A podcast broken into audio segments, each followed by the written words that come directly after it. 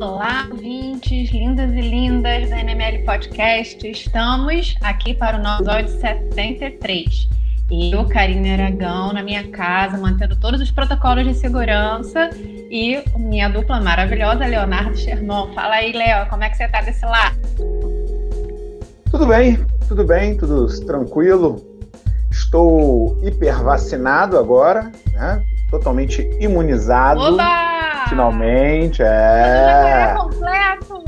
Um jacaré completo, totalmente imunizado, esperando ansiosamente que todas as pessoas possam também estar é, com a sua imunização completa e a gente possa ter um pouco mais de liberdade nesse mundo covídico que a gente está vivendo nesse momento, né?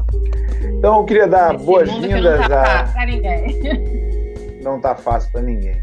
Queria dar muitas boas-vindas a todas e todos ao nosso episódio número 73. Esse é um episódio especial em que nós temos aqui essa magnífica linguística, a doutora Karine Aragão, e ela vai, ao longo do episódio de hoje, nos explicar sobre as questões referentes ao preconceito linguístico.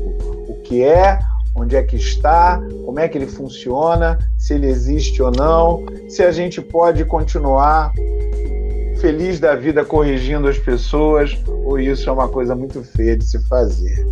Vamos mergulhar? O mais especial desse programa é que a gente está aqui na entrada e eu consegui não mexer minhas mãos ainda, hein?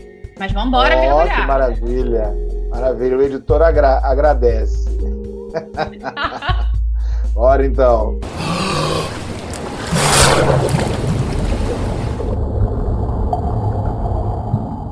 Muito se fala é, sobre preconceito nos, nos dias de hoje, né? O preconceito realmente, ainda bem, virou uma pauta importante nos programas de televisão, na, na, internet, no YouTube, muitas lives tratando de preconceito em todas as suas dimensões, as questões referentes às várias formas de preconceito, a homofobia, ao racismo, o preconceito contra as pessoas mais pobres, a misoginia, todas essas formas de preconceito e muitas outras têm sido discutidas é, para quem quer ouvir isso, é presente em tudo quanto é campo. Mas uma forma específica de preconceito, a gente não percebe essa mesma discussão tão ampla assim na sociedade, ainda que exista, sim, essa discussão muito forte na academia e essa forma de preconceito é o preconceito linguístico. Então, existe uma forma, obviamente, de falar que é hegemônica, uma forma de falar e de se colocar e de escrever, enfim, que é percebida como a correta e que, inclusive, é chancelada como correta pelo, pelos órgãos legitimadores da nossa sociedade, sejam eles órgãos públicos ou não, mas é chancelada como a correta, e uma infinidade de outras formas de se expressar do ponto de vista linguístico no mundo. E que muitas vezes é, são vistas como formas erradas de falar. Então, há um grande, um grande, uma grande, um grande debate sobre isso na academia, e um dos expoentes principais, a Lélia Gonzalez, tem muito a nos dizer sobre isso. Lélia Gonzalez, que eu sei, Karine, que você tem uma paixão especial pela obra dela. Tenho. Nesse sentido, e para começar as nossas, a nossa conversa aqui, eu queria saber de você esse prazer gostoso que a gente sente quando a gente vai lá e corrige alguém que está falando uma coisa que a gente considera muito errada, né? Um Flamengo, uma bicicleta, um agente vamos, e coisas do tipo. Esse prazer de se sentir superior às outras pessoas, né? Isso é preconceito, Karine? Corrigir alguém é preconceito linguístico? É, você apontou aí no início uma comparação, uma relação, na verdade, entre a questão do preconceito linguístico e outras formas de preconceito. E um ponto até que a gente já conversava aqui era a questão da gente conseguir dividir. Né? Quando a gente fala de racismo, misoginia, as divisões, pelo menos para gente que racionalmente vive esse mundo, estão muito óbvias. quando a gente fala de preconceito linguístico, às vezes é tudo muito nublado. Então, assim, a princípio, vamos tentar separar duas questões aí que é que são, né, a correção e o tal do preconceito linguístico que está mais do que você você usou a expressão você sentir superior quando você vai corrigir alguém. Porque assim, se uma pessoa fala na minha frente menos, menos é uma palavra que não existe pela nossa língua, pela nossa norma padrão. Então é claro que não na frente de todo mundo, né, eu não vou chegar para a pessoa se eu tiver intimidade com ela, depois eu vou falar. Olha, é, o correto é a gente falar menos. A palavra menos, essa flexão no feminino não existe. E isso seria uma correção. Na verdade, o que eu estou fazendo é falando para a pessoa que existe uma norma padrão, não pode fugir dela, não pode dizer que não existe a norma correta gramatical, ela existe, né? E é importante que a gente se comunique da maneira correta segundo a gramática. Então, essa, é essa seria uma atitude minha de correção. Assim, como educadora, como a mim. Isso é diferente do que a gente denomina tipo de preconceito linguístico, que é quando a gente desqualifica uma pessoa por um erro gramatical.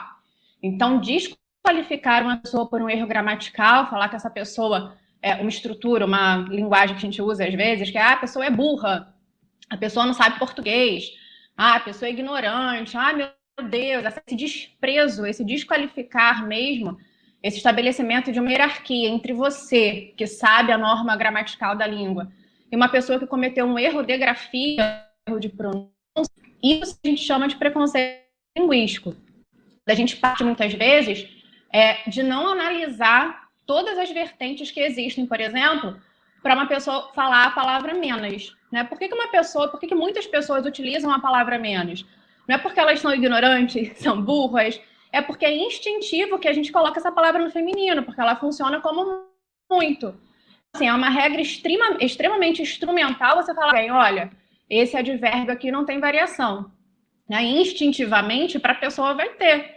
Então, assim, preconceito linguístico, assim, muitas vezes a gente é, é desconsiderar a complexidade da língua. Desconsiderar, como você falou, dois exemplos que você usou de bicicleta, né? Essa troca do R para você até comentou da Lélia Gonzalez, que eu sou fã, sou apaixonada pela obra dela. Ela mesma explica essa variação do R pelo E, porque, na, na, quer dizer, do L pelo R. Não tinha a letra L na pronúncia do Bantu e do Yorubá. Então, quando é, é, esses idiomas se misturaram aqui com vários que se falavam no território brasileiro, essa troca de vogais, essa troca de consoantes aconteceu. Então, assim, é uma questão histórica, né? Não é um desqualificar. Você está com o dedo levantado ou foi impressão minha? Não, não estava, mas eu posso falar sim, não, não tem problema. É, porque, veja, você está falando que não é, não se trata de desqualificar, ok? mas é óbvio que existe uma forma de desqualificação das pessoas dentro disso. Né? É, eu costumo, inclusive, colocar as coisas dessa maneira para os meus estudantes. É claro que em sala de aula a gente tem que corrigir mesmo, e eu acho que é o papel do professor é tentar ao máximo encaminhar aquelas pessoas que estão ali para aquilo que é considerado é, a norma padrão, o que é a norma padrão gramatical e tudo mais, dentro da escola, né? E o que eu digo para eles é que o mundo é muito cruel nesse sentido. O mundo é muito cruel. E existe, para além dessa desqualificação feita, vamos dizer assim, às claras, que seria essa forma, né, como você disse, da zombaria, que acontece muito em programa de televisão. Agora acho que deu uma diminuída, né, com o finado e nada saudoso Zorra Total, é, é, é, deu uma diminuída, porque tinha ainda ali alguns personagens que faziam isso, zombavam da forma de falar das pessoas é, que não tiveram educação formal. Né? Zombavam na, na, na forma de falar. Ou então nem isso, às vezes, de pessoas que falam de uma maneira diferente. Né? Muitos personagens, eu não vou nem citar aqui. É, mas eu fico pensando também naquela outra forma, né? que é uma certa hierarquização que é feita pelas pessoas sem que se fale, sem que se remita diretamente à, à pessoa. Né? Ou seja, na hora em que aquela pessoa se coloca de uma determinada maneira, e essa maneira ela desafia os elementos da norma, as outras pessoas simplesmente classificam aquelas. Olha, não, isso aqui não. Esse aqui, eu já ouvi isso tantas vezes na vida. É, esse aqui não sabe nem falar. Como se fosse possível existir alguém que não saiba falar. E aí eu te pergunto uma coisa: como fazer nesse caso? Como proteger as pessoas que vêm de um núcleo que está longe da norma, porque é isso que acontece, né? alguém que vive determinadas, determinadas comunidades com muita intensidade, essa pessoa vai estar mais longe da norma, obrigatoriamente. Né? Eu posso falar por experiência própria, porque eu moro no mesmo lugar que eu cresci, e aqui, é, dependendo da maneira como você falasse no dia a dia ali, o pessoal encarnava, zombava, porque também tem o contrário, né? Tá falando difícil por quê, rapaz? Você fala muito difícil, fala mais fácil, não sei o quê. Como proteger e garantir que essa pessoa tenha o direito a se, a, o direito a se expressar da maneira como é, ela aprendeu e, ao mesmo tempo, não seja vista como uma pessoa que não sabe? Porque isso é um absurdo. A pessoa que não sabe falar, eu acho das coisas mais horrorosas que uma pessoa pode falar da outra. Né? É, a primeira coisa que a gente precisa fazer é conseguir complexificar a questão e não simplificá-la. Né? Do tipo, eu já fui e admito a pessoa que teve esse pensamento de, ai meu Deus, a pessoa falou ali um 200 gramas no mercado, em vez de dizer 200 gramas, e minhas orelhas, meu ouvido doeu. Eu já fui essa pessoa. Ah, acho que, que posso admitir essa imaturidade, mais de maturidade. Então, acho que a primeira coisa é a gente refletir sobre uma atitude que é incorreta. Você zombar de alguém, você caçoar de alguém que usou a norma gramatical é incorreta. E aí a gente vai aprofundando a reflexão. Primeiro, a gente precisa entender quem estabeleceu essa norma. Né? Se a gente tem uma norma padrão, quem estabeleceu e quem tem acesso a essa norma padrão para a gente enxergar esse uso da língua dentro da norma padrão de maneira abrangente coletiva, né? não uma coisa individualizada. Tal pessoa não sabe usar crase, né? que é o terror de muita gente. Tal pessoa não sabe colocação pronominal. É, a gente precisa primeiro pensar se essa norma padrão está chegando a essa pessoa. Né? Como você falou, existe aí uma coisa, é, é, existem aí questões ligadas à classe social, a poder econômico. Gente, é a pessoa que zomba da outra sem considerar N fatores quando a gente fala de norma gramatical. Então, assim, não dá para desconsiderar que essa norma não chega a todo mundo, tá? Ela não chega. É, um outro fator que eu acho importante em relação a isso é a gente considerar que existe a variação linguística. Né? Muitas vezes o preconceito linguístico está ligado à nossa não compreensão da variação linguística. E isso acontece muito quando a gente fala tanto de questões sociais quanto de questões regionais, né? quanto de questões locais. E vem aquelas nomenclaturas que, para a gente, é, é, soam como preconceito linguístico, que é quando a gente fala assim, ah, o R do porta, né, esse R é, alongado, é um R caipira, né? E aí tem aquelas tirinhas antigas do Chico Bento, ele falando porta ou palavras parecidas, e a professora dizendo assim para ele: fala direito, né? Existem essas tirinhas, fala direito. Então, o que é o falar direito? É um falar é, ligado à metrópole, ao centro, ao sudeste, né? Que é o porta, esse R mais firme, né? Mais vocalizado, por que, que porta é incorreto e porta é certo? É uma questão histórica, é uma questão estrutural, é uma questão social. Então, assim, a gente tem a gramática normativa, estabelecer regras, e a gente tem as variações linguísticas de pronúncia, e, assim, um erro nosso é considerar que porta é certo, porta é errado, tá? É, e reflete um preconceito linguístico que está, assim, aberto para o que a gente associa, né? Quando você fala R caipira, que associação mental vem na sua cabeça? Né? Quando você fala chicrete, que avaliação mental vem na sua cabeça? É, esse é um caminho que a gente precisa ter de, de proteção, claro, para essas pessoas. Você apontou a questão do, do, do fato de você ser um educador e falar assim: eu, eu preciso chegar para os meus alunos, para as minhas alunas e dizer: olha, o mundo lá fora é cruel. É, se você for para uma entrevista de trabalho e você é, é falar para mim fazer, talvez você não passe na entrevista, você vai ser desqualificado na entrevista. Então, cabe você, obviamente, como corretor, contador, corrigir o seu aluno. Mas também cabe a gente pensar, né? E vamos refletir aqui sobre isso. O que está em jogo quando você fala para mim fazer? É por que, que essa estrutura instintiva, né? Por que, que você conjugou dessa forma para mim fazer?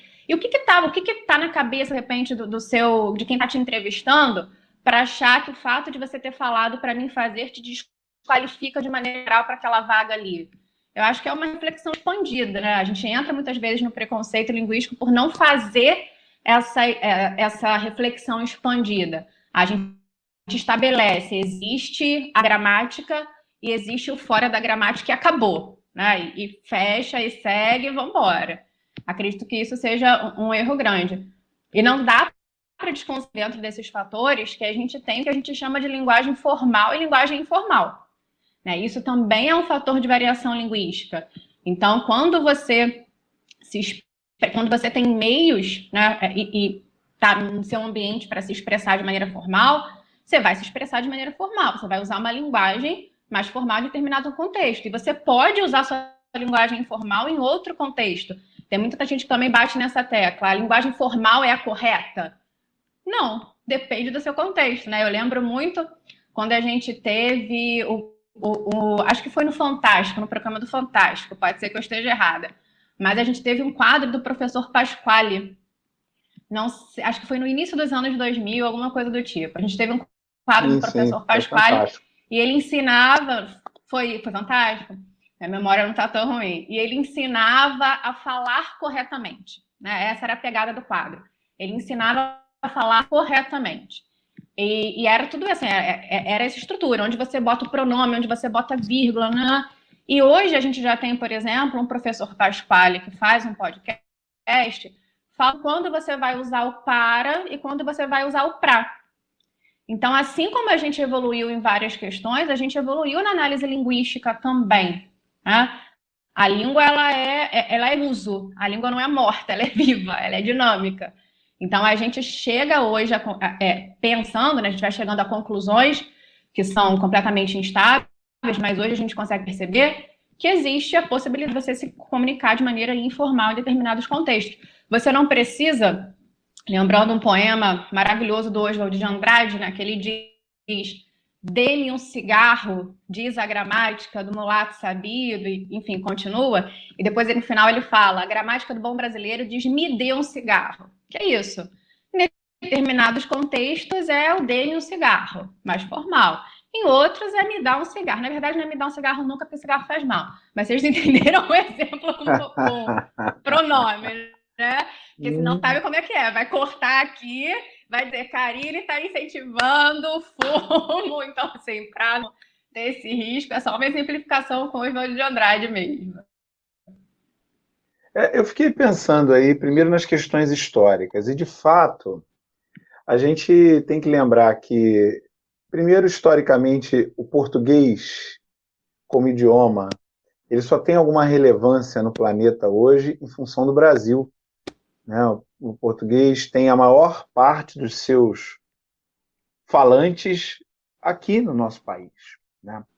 E que esse quadro de termos um país em que as pessoas falam português foi algo que foi criado a partir de uma ação política do Império.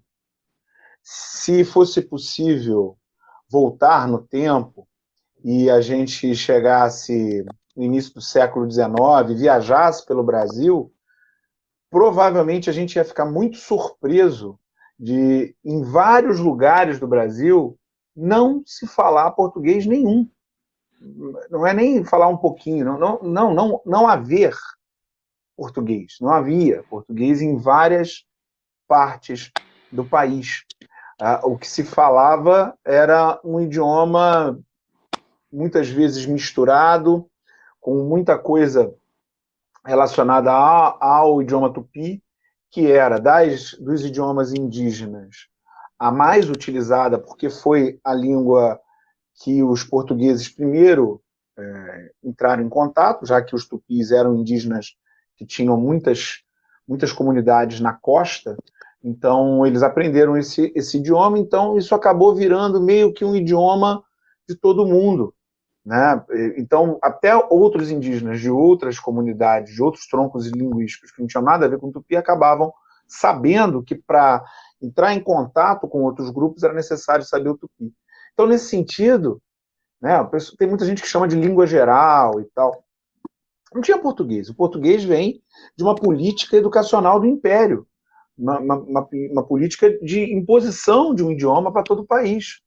Né? É, e me parece que é uma política que ainda está em curso, de certa forma, porque é, é muito difícil a gente achar que um país desse tamanho, com todas essas influências que são completamente diferentes, né, um país de imigrantes, nós teremos pessoas que falarão da mesma maneira.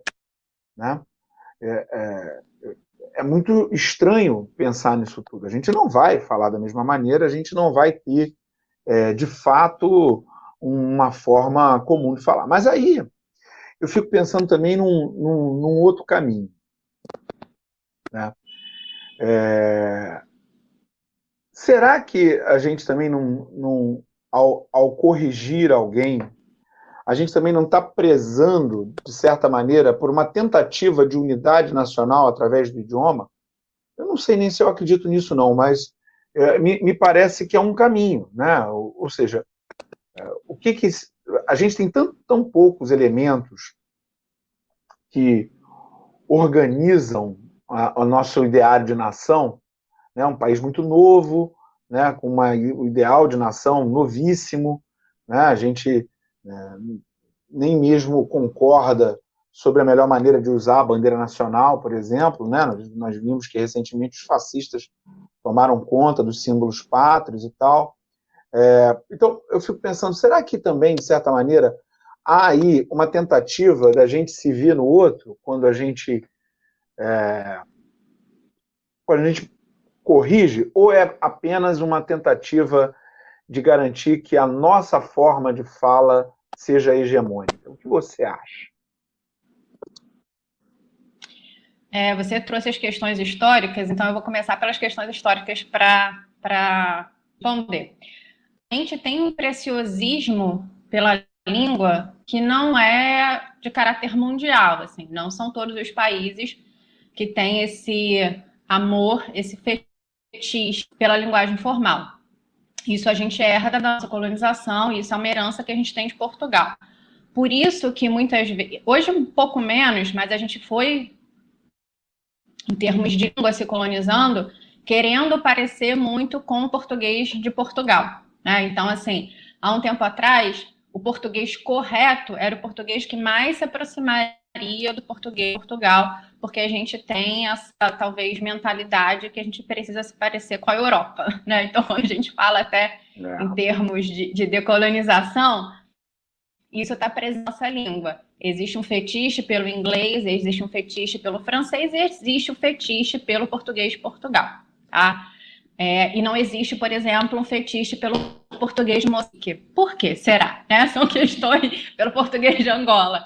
São questões históricas que estão aí. E a nossa formação, o nosso acesso à educação, ele é desigual, né? Desde o início da nossa formação igual. Então, é, o acesso à língua virou um patrimônio da elite. Né? Um, um patrimônio que vai diferenciar um certo prazer pela hierarquização, né? Isso também faz parte, é, também integra a nossa formação histórica, esse prazer pela hierarquização. Então, assim, é, é, a língua é um símbolo né, da elite. O acesso à linguagem formal é um símbolo da elite. E se a elite quer impor a sua maneira de vida de várias formas, a língua é uma dessas formas. Por isso que é muito interessante quando a gente tem, por exemplo, um emicida fazendo que, assim, não sei se a estrutura é fazendo questão, mas se comunicando é com nós, escrevendo, botando esse izinho, seja nós é, né? E ele vai usar essa estrutura dele é, não sei se intencional ou não, a gente teria que perguntar para o Emicida, mas ele, o que me parece é que ele usa essa estrutura dele como uma espécie de afirmação, de ó, eu tô aqui, né, vendo pra caramba, é, tô ali, botei, como, como o Fábio sempre diz, ele é a Xuxa é, atual, né, Vem, é, várias pessoas assistindo o amarelo e eu falo, é, nós é, é isso aí, né, então eu não, não preciso estar aqui e, e adotar esse idioma hegemônico da elite. É claro que a gente precisa ter um bom senso no sentido de, né, o Emicida é um artista, o Emicida consegue se comunicar assim e ter o trabalho dele.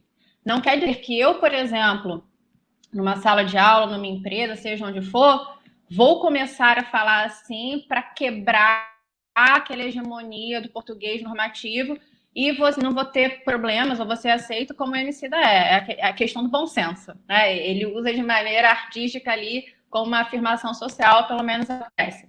E aí a gente entra nessa esfera meio nublada da, da, da, do preconceito linguístico, porque a gente identifica que existe uma norma e existe uma norma imposta por uma elite, existe uma norma que muita gente não tem acesso, né? A língua é, ela é fetichizada, né?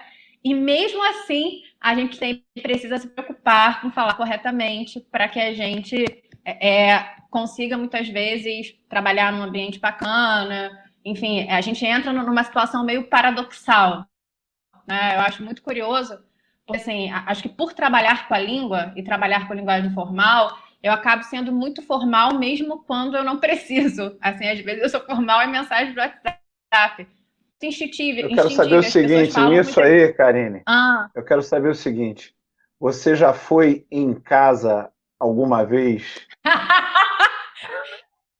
Ele, ele sabe que esse é o calcanhar de Aquiles. Eu sei falar, cheguei, me dá tremelique. Mas assim. Você já isso, chegou em casa né? alguma vez? Não, não, eu nunca cheguei. Ei, eu sempre chego a algum lugar.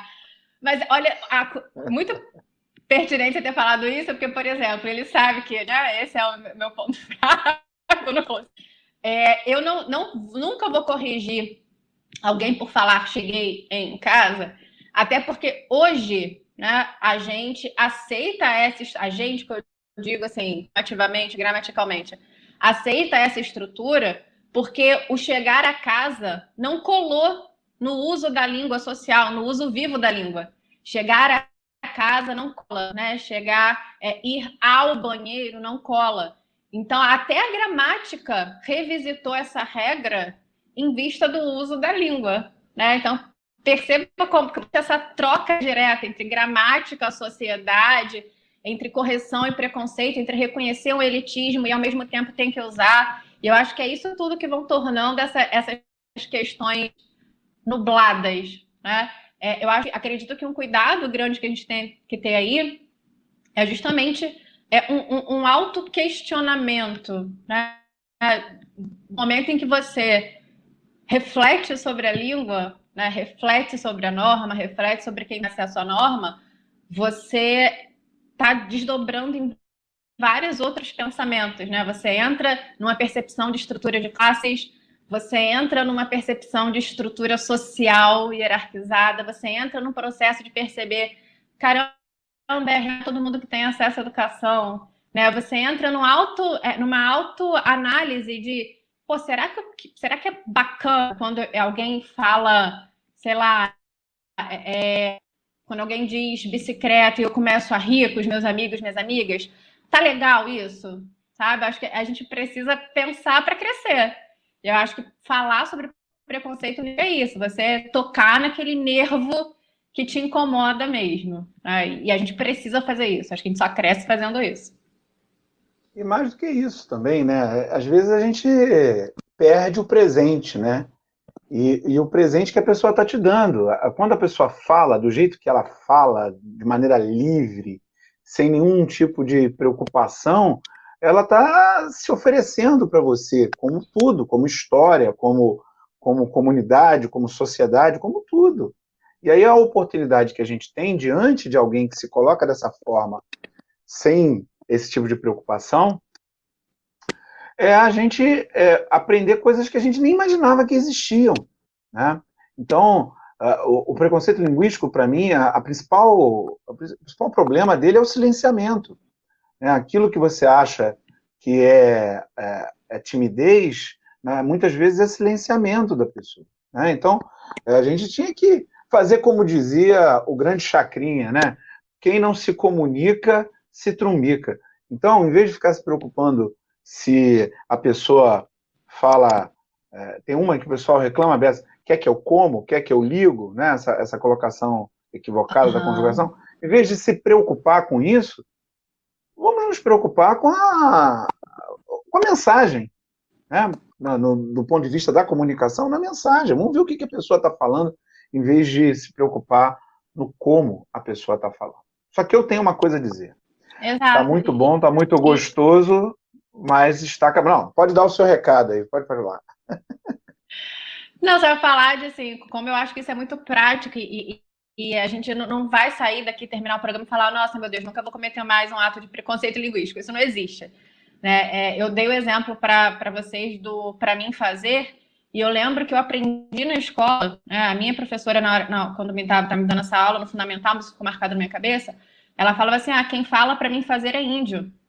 Né? Existe, e isso é um, um, um tal de preconceito linguístico enorme. Então, assim, é aquilo. Caramba, será que é correto repetir isso? Né? Será que faz sentido isso? Ontem eu estava é, é, no Instagram procurando coisas de educação financeira e aí eu vi uma postagem que a pessoa escreveu: Ah, isso é destinado a todos. E ela colocou uma crase ali. Meu instinto de linguista é falar o quê? Ai, meu Deus, que, que, que né? Uma hum. crase ali na frente do todos. Depois eu paro para pensar, eu falo, gente, a, a crase é uma coisa assim, completamente.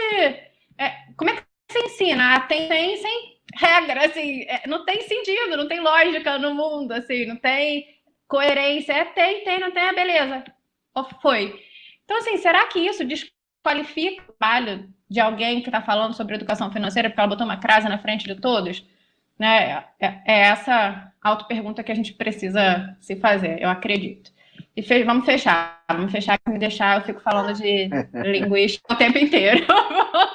vamos, vamos falar, vamos falar mais.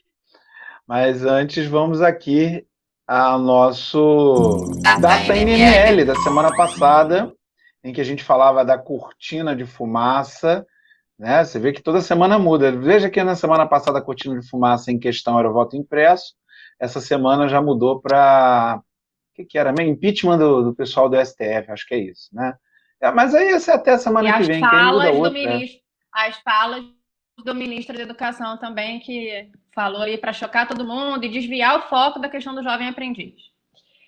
É, e de, desviar o foco do fato da, da de, de, um quilo de carne está custando uma fortuna, né? Dependendo da, da, qualidade da carne, você não compra um quilo de carne nem com uma nota de 50 reais. Se bobear, nem com uma nota de 100, dependendo do que for. É uma loucura, gente. 10% do salário mínimo. Né? 5% do salário mínimo, um quilo de carne, 5% do salário mínimo. É um absurdo, né? Bom, a gente perguntou às pessoas que ouvem o nosso canal e que seguem nossa página no Instagram se você sabe o que é cortina de fumaça. E aí, quase 90% disse que sim, 89% sim, eu sei o que é uma cortina de fumaça, e 11% disse que não. Vejo que o pessoal está bem informado. E aí a gente perguntou às pessoas o que deveríamos estar debatendo como sociedade. O que, que você acha que deveríamos estar debatendo como sociedade, Karine Aragão? Eu acho que a gente deveria falar da pandemia, com certeza. Acho que a gente precisa falar, até respondi isso no programa, mas essa semana a gente precisa falar sobre a volta do Talibã. Não podemos deixar de falar disso. Acho que a gente precisa discutir violência contra a mulher, né? muitos relatos essa semana crescentes dados na pandemia que continua, para muita gente já acabou, mas a pandemia continua, né? E na pandemia a gente teve uma potencialização dessas situações, enfim. E pensando no que, que, a gente vai fazer falta, quando houver o próximo carnaval, é. Pensar, pensar como vai ser o próximo carnaval, a gente precisa poder bater. Brincadeira. E você? Bom, eu acho que a gente deve conversar, antes de mais nada, é, sobre a pandemia. Porque o pessoal que eu conheço desistiu da pandemia. Desistiu, simplesmente desistiu. Só que nós temos aqui no Rio de Janeiro, para você que é de outro estado, aqui no Rio de Janeiro está ocorrendo a quarta onda. Eu não tenho a menor dúvida do que eu estou dizendo. É, as pessoas estão adoecendo, os hospitais estão cheios, principalmente aqui na nossa cidade. A gente já ouve falar, infelizmente, de tragédias próximas, né? gente que, infelizmente não, não, não conseguiu sobreviver a essa doença. Então, eu acho que esse é o assunto, né? essa é, é, a questão. Né? Mas, é, ao que parece, o mundo desistiu da pandemia, né? fizeram Olimpíada, os jogos de futebol continuam como se nada tivesse acontecendo. Há quem diga já de shows de música por aí, eu vejo um monte de gente naquela, naquela alegria, né, na, na noite aí e tudo mais.